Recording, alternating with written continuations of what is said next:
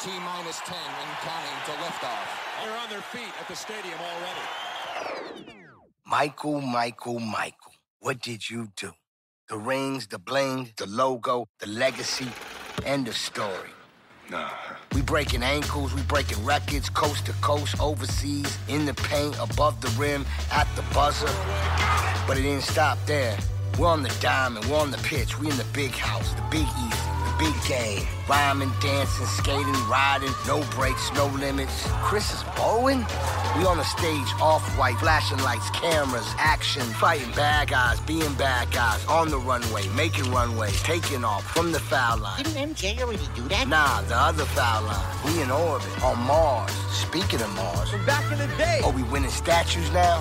We're a family, no I, ours. What did you do?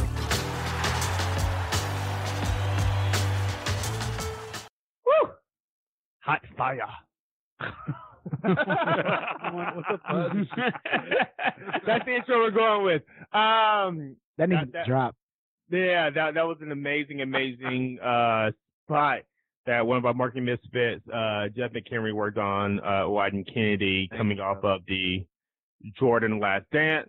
Um, we'll talk a little bit about it, but first we'll introduce ourselves. Um, welcome to the Marketing Misfits podcast, episode 28 or 29? Nine.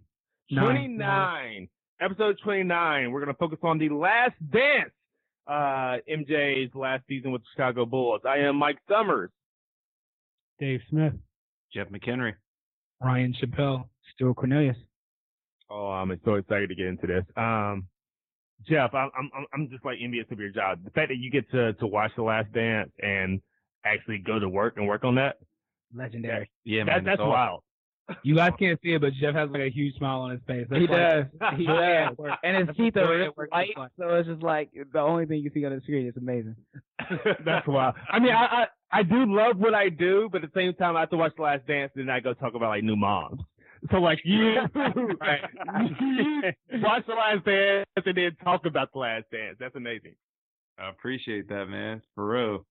Um, t- can, you- can you tell us a little bit about um, just kind of what uh, what inspired the spot? I- Like, I, I don't understand the entire kind of creative process that that um, particularly Nike or Jumpman kind of go through, and because they're so connected to culture. Um, Yeah. Just just how did it even kind of come up? Yeah, yeah, no, for sure, man. I think the it's interesting. It's like whenever you're you're working on anything that's related to Michael Jordan or the Jordan brand specifically, you're trying to figure out like what's a, a story about him or the brand that hasn't quite been told yet. And I would say for us, like the thing that we really wanted to focus on was kind of not only the impact that he's had on the game, but sort of the influence that he's had off the court. So for us, like what you'll see in the spot is that we we kind of start the spot focusing on just like you know the very linear impact of that free throw dunk and all the aspects of of the game that it influenced, but just that it had such broad cultural impact, man. Like Jordan, in in a way, just influenced everything from fashion to music to marketing to all the stuff that we love. And I think that we really wanted to highlight that in the spot. So a lot of the stuff that we talked about is that, you know, Michael Jordan had an impact that was much bigger than the game of basketball and it influenced all aspects of culture. And so that's what you kind of see in the spot. And that was kind of the driving force behind it. One one thing I've always admired um, Nike about, um, or about Nike, and, and and there are a few other brands that do it as well, but but, but Nike does, does does it great. Is you see a lot of brands and they have their marketing strategy and then they have their their multicultural strategy. Um, Yeah. It it doesn't feel separate with Yep. a lot of creative you guys have put out. Um, has that has that conversation or how does that conversation land there? Does it ever come up? Just just wondering where it is. No, it's a great question, man. I think we've been fortunate in that those mm-hmm. two lines kind of blend together in many ways. So I think as you've seen with The Last Dance or as you've seen with sort of Jordan's impact, like it's global. You know what I mean? So even in the stuff that we highlight in the spot, it's not just based in the United States. Like we're going all across the globe. And I feel the fact that he has influenced every aspect of culture, but so many different parts of the world. I think it, it really starts to show you just like the overarching influence that he's had, which is really special and really unique. All right, yeah. So I'm um, I think that's a perfect segue into into what the topic is today. Uh, so today we'll be talking about The Last Dance. Um, if you guys have not seen it, it is a 10 part series um, on ESPN. Um, really exploring MJ's last season with the Chicago Bulls of, of being able to get capture a sixth title. Um, if I if I if I'm not misquoting, I believe they let a, a camera crew in to capture a lot of of um, film that last season. Mike owned the rights to it, and he has finally released it. Um, this is something that that has been a build up. Um, the first the first time I was exposed to it, I believe first time many people were exposed to it was during the Super Bowl.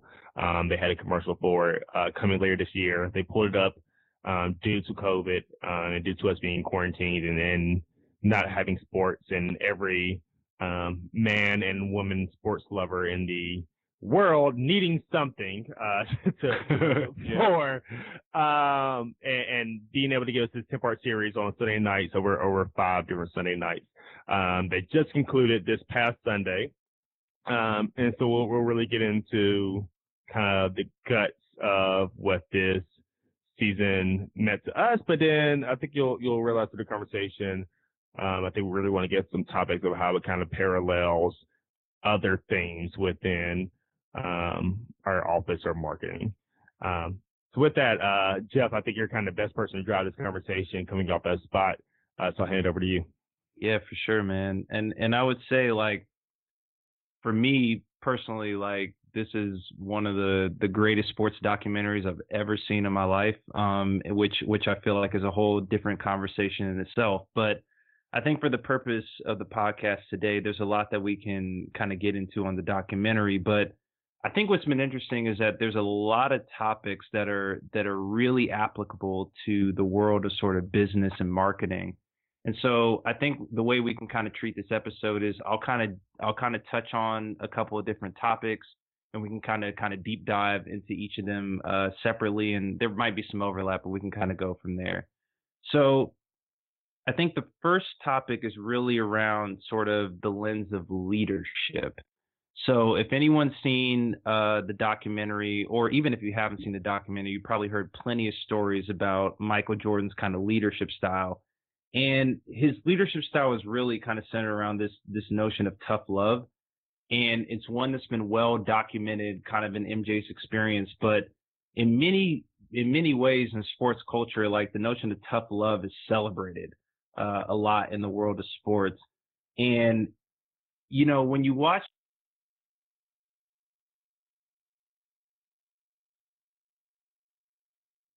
Did we lose you? Yeah. Uh oh. Yeah. We, oh man, we yeah, lost we, we, we might have we we might have lost lost Jeff. Jeff, but I think I think we can pick up from where he was getting at. I think when you think about tough love and you're watching a documentary, you're trying to understand, you know, the this leadership style, which is like, which is very like, you know, it's it's very confrontational. It's very, you know, it's very much focused on accountability. Like there's no you can't be out here not practicing hard and and not showing up to meetings without, you know, your laptop and, and all that other stuff. I think that's very interesting, but you know, as Jeff started to kind of lay out some of the the things there, I started to think culturally what that means w- and mm-hmm. and how we're and how we've been cultivated, right? So my parents are immigrants, and I would tell you that tough love is probably is probably all I've ever gotten from from the time that I that I've you know I was a young boy to even just as as an older gentleman. But I would also say that there is a lot within just the black community in America that that because of society makes you it, it makes you or it makes our how we're cultivated um, very different than everyone else. So when I look at Michael Jordan and his leadership style, I'm not very surprised because it's very honest, it's very forthright and, and to the point, and it's very much like, yo, this is do your job. Th- that's all I need you to do is do your job. Like you know, you, you know when you get an A, you come home and it's like, good. That's what the hell you're supposed to do. A, a lot of Yo. a lot of those feelings start to kind of line up when I think about that. Yeah, Dave, what are you saying? It feels like double dutch. I couldn't wait to jump in here. I think I think that you you hit on a lot of great points, but the one I want to really dig into is just like that notion of why you do what you're supposed to. I'm not going to reward you for doing what you're supposed to do. You really need to impress me for me to, you know, praise you. And I think Yeah, that Kerr. I, I, I think that's what I it, look, bro. You're in my mind. I think that's really, I think that's really what I saw with that Steve Kerr thing. And, and granted, you know, it, it was great seeing a little bit into his background because I didn't know that story. But I would love to know, right? You think about psychology and kind of how people tick. I, I wonder what type of upbringing he had, right? Like I wonder how he was prone to receive tough love because as someone who got that from my father, not an immigrant, just a light skinned man from Virginia who was hella militant. You know what I'm saying? Like I think that There are aspects of that something that tough love into that is something yes, yes. I think that tough love is something that one, it just comes two things. One is it come with the pretense of love, right? So family gives you that. But then frankly, when it comes to like the game, whatever your game is, in this case is basketball, soccer, whatever, the fact that you give blood, sweat, and tears to that, I think that it gives people leeway to give more of themselves, right? That raw emotion. Whereas in the business office, I don't know, like I'm not getting a chip with you. You know what I'm saying? I'm gonna get my paycheck every two weeks, eh, but I don't know if I can justify you treating me this way in a corporate setting. So therein lies the issue, right? Because you're starting to think about leadership, but but if you we're talking about leadership, but we're also talking about what good leadership looks like, right? And so while while the result was championships, I don't necessarily think that I don't necessarily think that that's the best method for everyone. Yeah, I, was gonna, I think you just hit the nail on the head too. Like it, I think leadership is different for everyone, and everyone has their own style. And I think the more that you can lean into your own style will make you a an effective, a really effective leader. I think sometimes when people lead or want to lead, I think they try to adopt either where they're lacking or you know p- trying to fix their weaknesses versus playing into their strengths. Right? And I think Mm. I think early on in my career, I don't know about you guys, but I felt like a lot of times a lot of the leadership that I had would try to focus on the weaknesses I had, but versus like why why am I not amplifying my strengths so that that is what's gonna take me far and continue to get me where I've gotten to. So I think that's super important. And I Ryan, think, it- go ahead, go ahead, Mike. No, Ryan, I, I think you're 110 on that one because I, uh, I, I, I preach a lot that we focus too much on opportunity gaps versus what the strengths are and how to place people in the right Right. positions for them to be successful. Um, but, but I, I so two perspectives. Uh, uh, One, I, I'm not sure if there's a, a in, in all size fits, a one size fits all, um, approach for leadership. I think that there may be, and there's a lot of ways to cut it. One way to cut it may be kind of, um, large organizations versus small organizations. Um, and we look at uh, what Michael Jordan's approach was. That's typically the approach that we give the other black person that came into the company that we're at. Um, we're like, hey, we pulled you in here, get your shit together. Um, and, and, and we support them externally. Um, you know, this is this is James. He came in here. He has this capability, et cetera, et cetera. But behind the scenes, we're like, hey, man, you sure you want to wear that? You sure you want to do this? And, and that's a conversation that we can have, but we don't have it with everyone else. It's very, very different from what I expect from my CEO, who is managing an array of people who he doesn't have that personal connection with and isn't on that small team with. Um, and, and there's an aspect of motivation that I need you to kind of provide to the to the larger team in order to to drive. But there is a there is a certain I think realist approach that I appreciate that I can say, you know, even outside of leadership, I can tell, you know, Ryan, hey man, them shoes is whack. I don't don't wear them. Right. Why, why don't, don't wear those. pick on Ryan's shoes, man. you can't even see his shoes.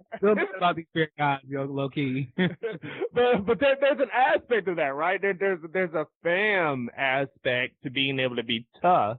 That's a Oh, that's a, that's yes, a trust that's yes. a trust it's a trust thing. Yeah, yeah. It's like I, I trust, and I think, but when we think about leadership and we think about our positions and where we've worked, I think that as as as black men, most most definitely, I think that's the aspect that we are often lacking in a lot of those instances is that feedback. Um, and the feedback that you may get, again, to Mike's point, makes you focus more on, on what you don't have than what you're really good at already. hmm Um, Mhm. so so I think that that's a very interesting.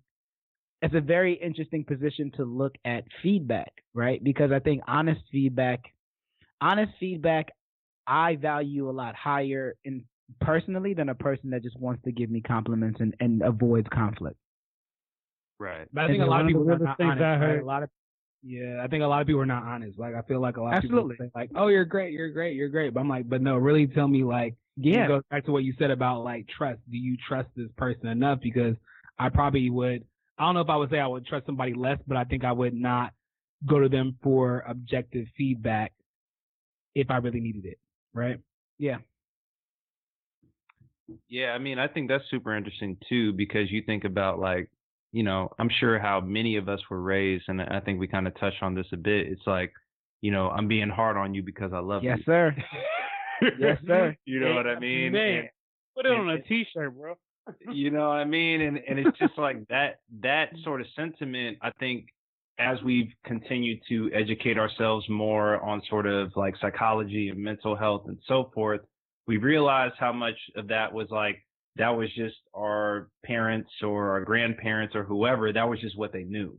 So that's what they passed on to us. But as we get more educated on, on that, it's like we realize how hurtful that can be and how that actually ends up stunting us uh, in in many ways. So like that was what was so interesting about the MJ documentary is like they talked a lot about about you know how him being so tough on them just like elevated them to this championship level and made them reach these new heights where I'm like I don't know if somebody barking in my face all day and yelling at me would have took me to a new level. I just would have wanted to fight that person.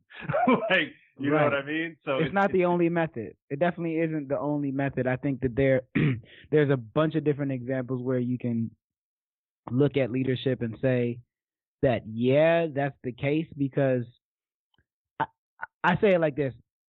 It just so happened that they won. hmm I don't know that I don't know that I I don't know that Bert I think that I don't like the method. I don't love that method because I don't think that that's a method that is successful all the time, right? It- So it's, I- like- it's like when you're a strict parent and like your kid goes to college and they wild out, right? Because they've never had to be they've they've never had this freedom ever. I think that they're I'm more of the I like more of the balanced approach as it pertains to that, like hard hard on certain things and very specific and staunch on certain things, but also very much so um, nurturing of, of of a creative way to solve a problem. So do you think that they won because of that mindset or despite it? And I do want to call out That's that a, that's a great question. I that- asked that- about that a little bit. that Kobe had the same mindset. Absolutely. 100%. Um, and Jeff, I'm still your hot take, but but Steve Jobs had the same mindset. Yep. And Had immigrant parents, by the way. uh, there, I, I I just I'm just throwing it out there. If we're going to argue about if it works or not, there are two other case studies that we've called out right now where it did work. No, I look, I, I, I- yes. I just don't think that it's the best practice. That that's what I'm getting at. I get I get why it works. I you know what I'm saying? My parents are from Ghana and they're they're very much of that mind frame, which I which is why I think I I uh, I I love watching stories about Michael Jordan and that the way he led and Kobe Bryant and the way he led um and Steve Jobs and the way he led um, and even Elon Musk and the way he leads. It's very weird and different and very like, yo, get it done. Um, and and yeah, I think that again, this a lot of this comes back to like nature versus nurture and, and what environments you were cultivated in also allows you to be more apt or receive certain messages um, better than others. Yeah, and I think another part of it is, you know, unfortunately, none of it happens in a vacuum. So it's like, I, if I had to, you know, to lean on one thing, I would say it's working because of it, right? The tough love, not in spite of it. But there is another, you know, if you were to do the uh, standard deviation, whatever mathematical way, there's something else to me that is directly related to that tough love. So whether it's the um, encouragement that you get like the little almost like the carrot and the stick, right? Whether it's a little bit of encouragement you get to keep doing well or it's something else. But I do think that tough love is frankly like it's required to be great. And frankly, I think that also says something about me in terms of right, you know, Mm. nature versus nurture. Like it's it's never all based on just one thing. There, well, well, there was also, Yeah, I agree and, with that. and, and Jeff, I want to let you get to to you know questions you have. No, but, it's okay. but but there was also an aspect of like everyone accepting that this is the most important thing in their life. Uh, They're like they were- professionals. Yeah. you know what I'm Well, saying? they're professional. I mean, there's 12 people who want to win an NBA championship. Absolutely. And, and I think it's okay within a year or 10 years, even if you're married, for them to accept that this is the most important thing in my life and this is what I'm going to drive to. I don't think everyone feels that way about hitting Q3 results when they go to work. yeah, I'm with you. Correct. I will also I will also say that a lot of that comes from knowing that you're at the right company. Like if if you're at the if you're at the right company, even if it's your own company where you're the own, where you're the leader, it's like, oh, I have the tools. We have Michael Jordan. We have the best player on the planet. We should probably capitalize on having this person, and I should be able to do my role to help him do his for all of us to win. You see what I'm saying? Yeah. I mean, to that point, though, the board probably feels a lot different than the average worker, and Michael Jordan probably felt a lot different than the ball boy. Like the ball boy. Jerry Krause felt different than all of them. Oh, yeah, very different. Uh, No, that's facts. I, I would say to that point, like, you know, as we talk about talent, um, it's interesting because obviously, you know, and you know this, you don't even need to watch the doc to know this, that Michael Jordan was one of the most gifted athletes we've ever seen grace the planet. And I think what's interesting is like, it, it started to make this parallel to business in that, you know, they talk about in business this notion of like toxic workers. So these are people who are, you know, they're immensely talented or they're immensely brilliant, but they end up getting results for the company at expense of the workplace culture uh, because everybody ends up being miserable just working with them. Um, and so I guess one of the things that I'm curious about, just to hear your guys' opinion on, is you know what's kind of more important. Um, is it hiring these really talented people who make the company successful, even if that means driving everyone else crazy, or is it about maintaining sort of this positive workplace, uh, even if you're never truly as successful as you could be? I think you got to shake shit up. Mm. mm, Ryan says that and goes on mute. Not not not not for changing shit up's sake though. Because I think I feel like they're. I mean, I, I think they're situational personally. Yeah. I, I mean, again, I think like you're talking about 12 people who who will work here for five years and not be here the next five years is very different than an organization where you have people who retire over 30 years. So eh, you, you shake shit up, yes, but like it, the Bulls had the luxury of shaking shit up for a certain period of time and only affecting a minute uh, population of people versus in a company it, it just evolves over time. It's a huge, you know, you, you can have tens of thousands of employees. So maybe so maybe we're not talking about it from the standpoint of like the CEO, but we're talking about it from the standpoint of just like managers that manage teams of Yes. 12 or so, right? Like maybe that's the purview that we should be looking at it as opposed to the overall like whatever I decide will affect cuz cuz we're not cuz cuz we're not we're not Jerry Reinsdorf here. No one cares about the owner that owned the owned the Bulls. He didn't step in when he was supposed to step in and and shit went the way it went And he's already rich. and he's already rich. And, you know what I'm saying? He could really care less about what Michael Jordan really, really wants at the end of the day, which he showed. Um, but I think that there is there is a lot to be learned from, especially especially when you think about how tech works.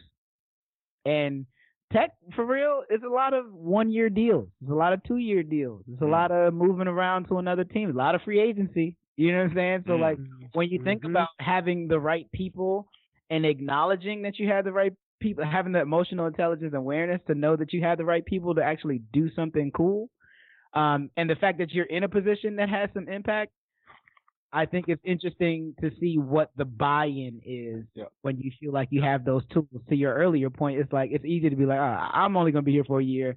I really don't care. Then Stu, on that point, I think that's that's, that's a really good context. Um, I'm with it. Like I'm okay. Um, and, and mind you, like this is MJ's leadership style is not my leadership style or necessarily one that I'll perform under. But if you are building a team to to reach a specific objective, and you are recruiting people to be on that team who understand what what they're getting themselves into in order to reach that, then then I think that is what it is. Like you you are creating you are creating a a um a, a microcosm of a world uh, right here, and this is this is the law in this world. This is how we operate in order to achieve this this singular goal. Um, on board or not, I do think we have to. We talk about diversity a lot. We have to, we have to accept diversity of perspectives, diversity of leadership st- styles, um, and it's very different when I'm talking about an organization of you know 100,000 people, and and I can't find my place to fit in. But if you're talking about a team of 10 people, and this is what they the, the path that they're on, then you're with it or you're not, and it's it's okay if you're not. This just isn't the place that you need you should be.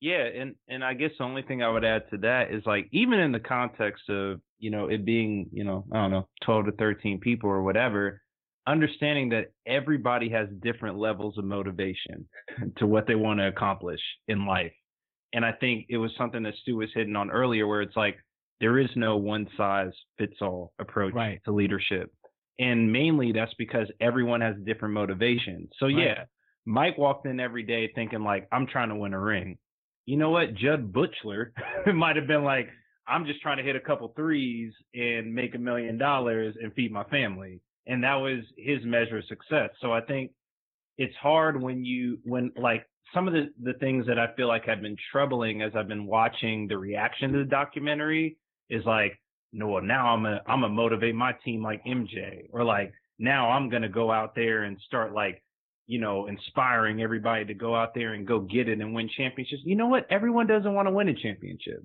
and that's That's fine real. too. Yeah, I I mean, mean, I, they might want to bring home that nice check and head home Look. and not have their knees busted every time. You know? that's real. Have you have you guys gotten a chance to read Kobe's book, The Mamba Mentality? I haven't. in it he talks about in it he he has a section where he talks about how how he inspired players that he played with and how he learned because when he was younger he spent a lot of time just challenging things not because he was challenging but he was just wanted to understand what the philosophy was for certain uh, or what the reasoning was for why we were doing x or y Yep. and as he got older, and in the later portions of his, career, when he was working with Andrew Bynum, who was younger, and Paul, Pau Gasol, and you know, he still had he still had some of the older players on the team.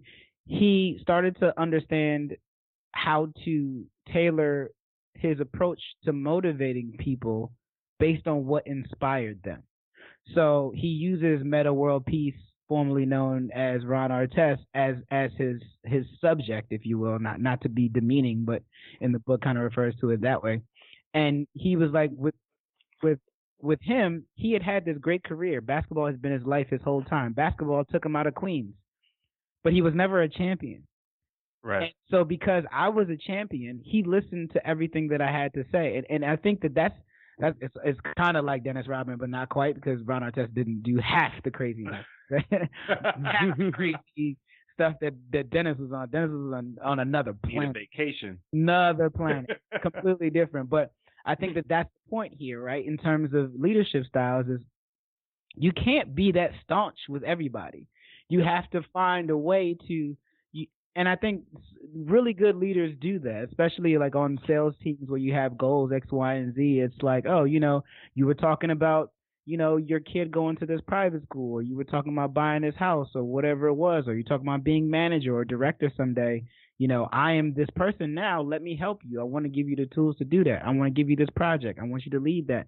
So finding different ways to inspire people, I think, is probably the better approach. The approach that I personally love more than the you need to do this because you're better than this and we need to win this. You know, I think that I think that that more that has more empathy because it sounds like I know you and I and I know what you care about. And I care about it too. And because our goals align, let's go do this. Mm-hmm. Mm-hmm. That's If it the was key, only- though, if it was the only that- aligning of goals. If it was only that fucking simple, right? But yeah, ideally, in a perfect world that's that's not COVID filled, that would be that would be the great way to do it. We still trying to figure out how to manage from from home Not real talk. and inspire from home, which is also that's a whole nother thing because you know I mean, going to going to practice and being like, yo, and doing it over Zoom is completely different. Yeah, totally. Totally. And to that point, like, I mean, empathy is a skill. Like, a lot of people talk about it as like it's a personality attribute, but really what it is is something that you have to work on, you know, every day. Because if you're really somebody who's empathetic to somebody else's situation, you're living in that moment with them, or you're you're really trying to understand where they're coming from. And so I think that that's the hard part because a lot of times, especially if you take which what a lot of businesses like to do, which is take lessons from sports and apply them to Yeah. business. They'll say like, "Well, here's the thing that you have to do for all your employees," and We're it's on like, the one yard line. We need to get. if I I'm had like, "God, this shit does not work.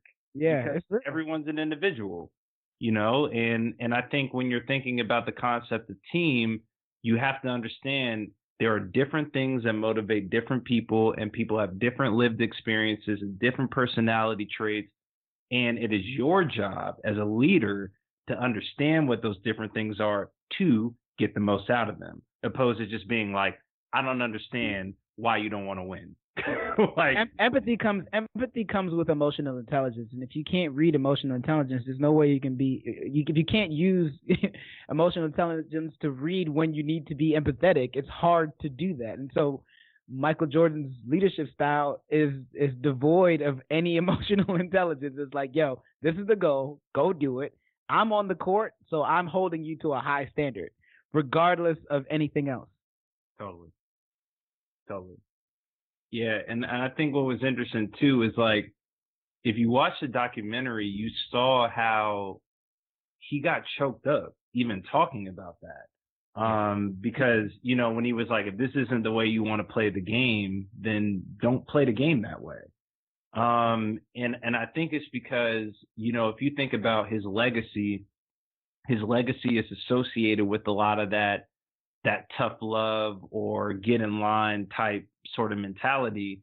And he's just, I think, you know, in, in older age is probably understanding that like, look, this is the way I did it and it worked for me, but I'm not out here trying to say that that's the way that's going to work for everybody, although everybody is saying that that's what I'm saying. Mm-hmm. you know what I mean? Yeah. So it's, it's interesting. I mean, MJ. I mean, I think it. I think the reason he got emotional is he cares a lot about how people remember him. But Yeah. also, I would say that he was very young when he won his sixth championship. You know, I don't know the age off the top of my head, but I would assume that he was what 31, 32, something yeah, like right. that Yeah. right? And and we're we're that age right now. So think about if you had this focus that was just so crazy and intense that entire time. Now he's a grandfather. He has he has uh grand grandchildren. He, you know his life is completely different. He's worth two billion dollars. I think that there's a couple things that he he probably wished that he could have changed because he knows more now, Yeah. right? That empathy, that Totally. But and I think that that's what made him emotional, and and and that's that's the hero's journey, right? There there are Yeah. blind spots. Yeah. there are blind spots when you reminisce and you get emotional because you wish you had the information that you have now. Yeah. How much um that that that that's a really great perspective by the way, um, Stu. Um and for everybody, but Jeff, maybe you have more context working with Nike and, and Jumpman. But how much do you guys think he intentionally built this outside the championships, built this Jordan brand um, that he built uh, versus kind of luck or timing? You etc. Need, you need a little bit of luck always, man. I I think that yeah, to Stu's point, you know, luck is not a bad thing. Um, I mean, even how it began, right? Like moms told him to go, excuse me, Mrs. Jordan told him to go take the meeting, right? You know, so Yep. he wasn't even going to go walk into this blessing. Um, I'm really curious, right, as someone who, you know, marketing misfits, went to school to, to understand branding. A part of me feels like Jordan in the beginning may have just been like an artist, in a sense of he had to worry about the craft of basketball, and then he had all the minds around him to understand his prowess at basketball was going to sell this product, right? And I'm sure, I feel like probably the second three peat was when you more than likely got more of Jordan the brand, you know, the, the brand and somebody Yeah. understanding it. But I really do feel like though, um, once again, drawing from the, the doc, you know, he really just wanted to be in a place where he did something that Bird and Magic didn't do. And I feel like that was his main focus. But it also felt like there was so much attention of getting Jordan as a brand, um, even as a rookie, and and he wasn't a championship player for years. And that that's what was surprising to me. It's just like how much enthusiasm was, um, and fan, fan, fanatics or fanaticism. I don't know if the right word. Um, whatever that is, uh, behind Jordan before he was a a, a six time champion.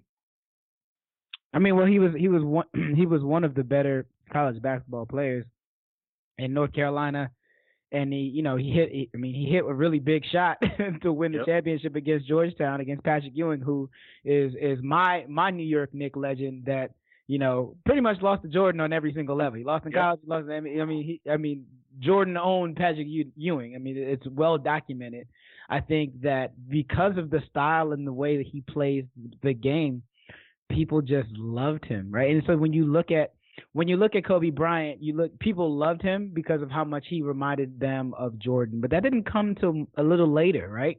Mhm. Um, when you look at LeBron, people love him because his style of basketball is completely different. Then it's not the same. It's again, it's closer to a person that likes to facilitate and distribute the ball and and get everybody involved. And occasionally he can just dunk on your head.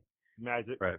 Uh, ma- ma- Magic, Magic wasn't dunking like LeBron though, so that is slightly different. But it is a way closer to Le- to Magic than than it is to to to Michael, and I think it- that is fascinating because I would tell you that my uncles were like, they were enamored. You know, I was I was way too young. I wasn't even alive when they were doing what they were doing. You know, and and when they won, I don't rem- I really don't remember the first three championships that Jordan won. Ninety one.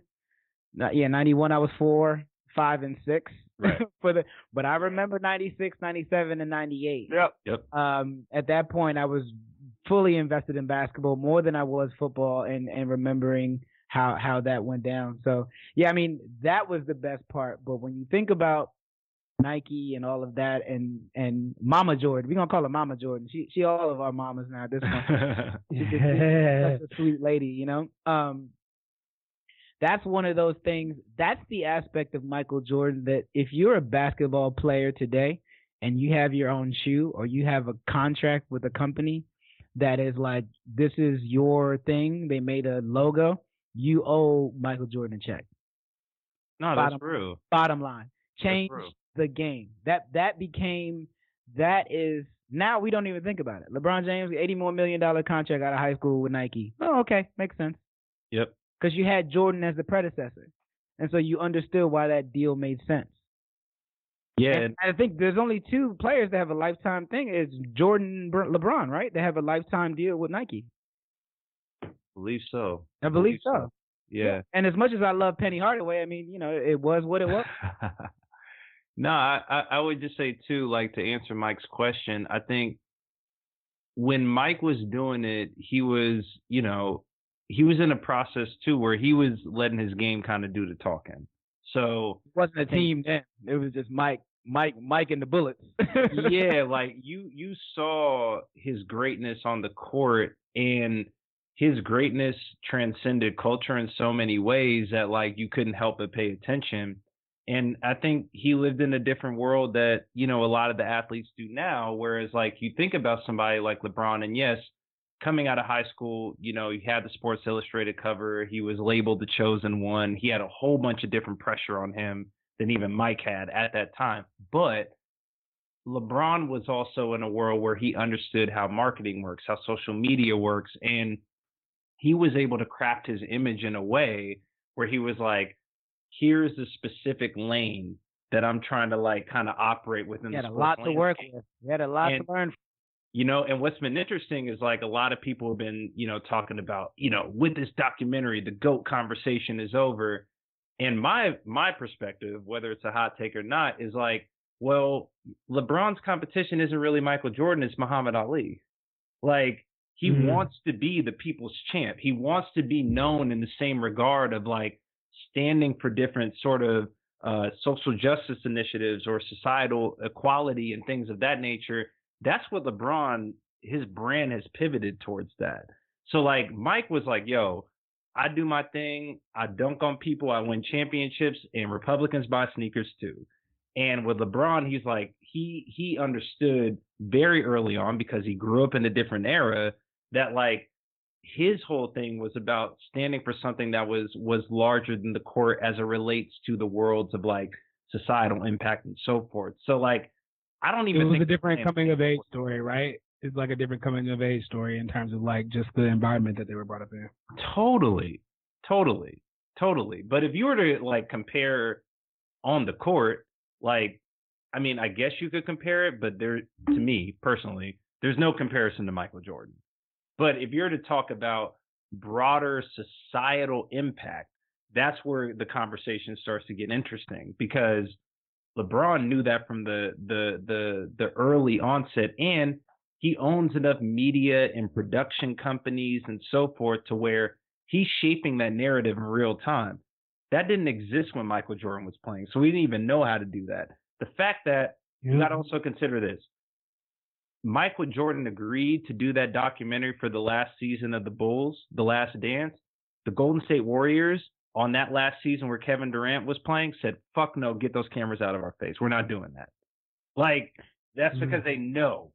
like they didn't know that back then. So I want to I want to pose this question because I think that you you touch on a very interesting point. I think I think when you look at the last 30 years in terms of who has won in, within the NBA, there's been a lot of different leadership styles Yep.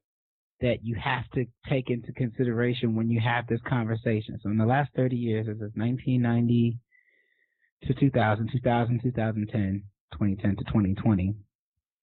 You look at the Bulls, that's Michael Jordan. He ruled that decade. I mean, I vaguely remember Olajuwon and Rudy Tomjanovich and Mario Elie, Sean, you know, that that whole crew, but I mean, that's largely outside of the realm of what we're talking about. We talk about Kobe Bryant, we talk about Phil Jackson again. Yep. And then we talk about the Warriors, we talk about LeBron in in in that. So so really I, really we're talking about Michael Jordan's leadership style, LeBron James' leadership style, Kobe Bryant's leadership style, and Tim Duncan's leadership style. I would say in the last. Oh, and then you think about the Celtics too, because you could throw them in there. I think that's a very interesting um, sure. just case there. I mean, black head coach winning is pretty dope. But I, I think to that point, like if we were to if we were to break it down, so like let's start with we have MJ's leadership style, Yeah, we and if you and if you were to go mm-hmm. into the the Spurs, it's not even Tim mm-hmm. Duncan's leadership style; it's Gregg Popovich's. Leadership. Popovich, correct. I'm glad So you you have that the up. But that's important because what does he stand for as a coach? Though I, I'm so happy you said that because I think that's really important because leadership is also a trickle down. Sometimes leadership sometimes you, you they take the tone of who of who the head coach is. Right? Popovich is a very learned, well read person. But like if we're if we're gonna be totally honest right now, it's like we're talking about Michael Jordan's leadership style for the sake of the topic and, and so forth, but that was very much on Phil Jackson. So like as you watch the documentary, you saw how he opened Michael Jordan even up to realizing the importance of his teammates. You saw how he let Dennis Rodman, quote unquote, go on a vacation and do all this wild shit because he was like, that's what's going to get the most out of Leadership. him yes, right? And then that transitions over to Gregg Popovich, mm-hmm. right? So like Gregg Popovich and the Spurs, successful organization for all these different years. And then when you think about like, and I- don't want to brush past Doc Rivers, but just for the sake of keeping the going, the conversation going, it's like then you think about Steve Kerr, mm-hmm. who played underneath that system with Gregg Popovich, who played underneath Phil Jackson, and learned both of their styles of literally motivating groups of people. And one of the biggest things that Steve Kerr had before he went to the Warriors, he was trying to figure out what's my motivation style? Like, what is my like like what's my style to get people going? And his biggest thing was like, we got to play with joy. Mhm. Everybody's got to be happy. And the moment they lost that, the Warriors started losing. Do you think? Do you think that that joy comes from maybe some of uh, some of the sadness of playing with Michael? Like, Like he, he's that's that's very much the Gordon Gordon Bombay school of coaching, where it's like ducks fly together. We play for fun. We play for us. I think, you know, I think it depends on the environment, right? So 1998 was very different than 2018. Absolutely. So I would say that in the environment that the NBA was at that time, Jordan and Phil Jackson's sort of style was the right style for that moment in time. I think Steve Kerr going into it, and he had a lot of conversations not only with Phil but with Popovich as well to say, this is what type of leadership style am I trying to find? And he talked to Pete Carroll a lot. He was like, his Yeah. biggest motivation for how he found his leadership style was, I love how Pete Carroll coaches USC. And I love how he ended up coaching Seattle. Those guys look like they're having fun. I want to take that and integrate that into the style in which I'm coaching the Warriors. And I think for leaders, it's like I, I say all this to say you got to find your identity in yourself to be able to lead properly. That's huge. You know what I'm saying? That's so like what are the things that are true about you? And when you find out what those things are true about you, that's going to make you more effective leader because all you're doing is amplifying who you already are. Yeah. Phil did that, Popovich did that, and Kerr did that. Belichick even did that. too. Yeah. So I think that's the interesting thing about leadership is like a lot of times they'll tell you it's a one size fits all approach when the reality is it's deep soul searching and then thinking about what within your soul you can use to motivate other people. Agreed. That sounds like a a good good way to end the podcast. Yes, yes, sir. That was great. drop it, drop it, drop it. Um, mic drop, mic drop. yeah. Jeff was in the leadership bag, boy. I love it. My Boy, boy that, that Hennessy do something different. Man, what? It's all over the place. um, cool, man. Uh, so so thank you, thank you, thank you again for for tuning in to the Marketing Misfit podcast once again. Uh, to, to listening all, all these these dope people and, and the way that that everyone is kind of touching culture in, in unique ways and perspectives. Um, this is episode 28. Um, we will be back. Um, we will try out this this quarantine uh, approach to podcasting. Please, please, please um, subscribe, uh, comment, um, review, Like rate. friend's friend. Yeah, tell all your friends, friends, and let us know. Let us know what you like, what you don't like. Um, give us feedback. Um, we would love to to talk about any topics that you guys are interested in. Um, the best way to reach out to us is on our Instagram. So DM us on the the Marketing Misfits Instagram. Uh, Ryan, drop it Episode twenty nine. Episode twenty nine. Episode twenty nine. What's what's the what's what's the handle? Ryan's gone.